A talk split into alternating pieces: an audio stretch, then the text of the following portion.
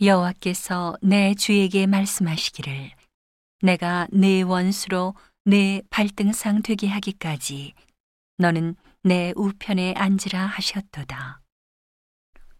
여호와께서 시온에서부터 주의 권능의 호를 내어 보내시리니 주는 원수 중에서 다스리소서. 주의 권능의 날에 주의 백성이 거룩한 옷을 입고 즐거이 헌신하니 새벽 이슬 같은 주의 청년들이 죽게 나오는도다.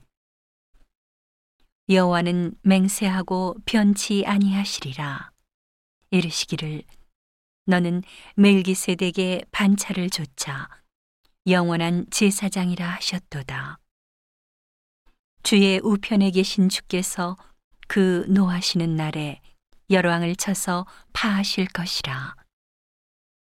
열방 중에 판단하여 시체로 가득하게 하시고 여러 나라의 머리를 쳐서 파하시며 길가에 시냇물을 마시고 인하여 그 머리를 드시리로다.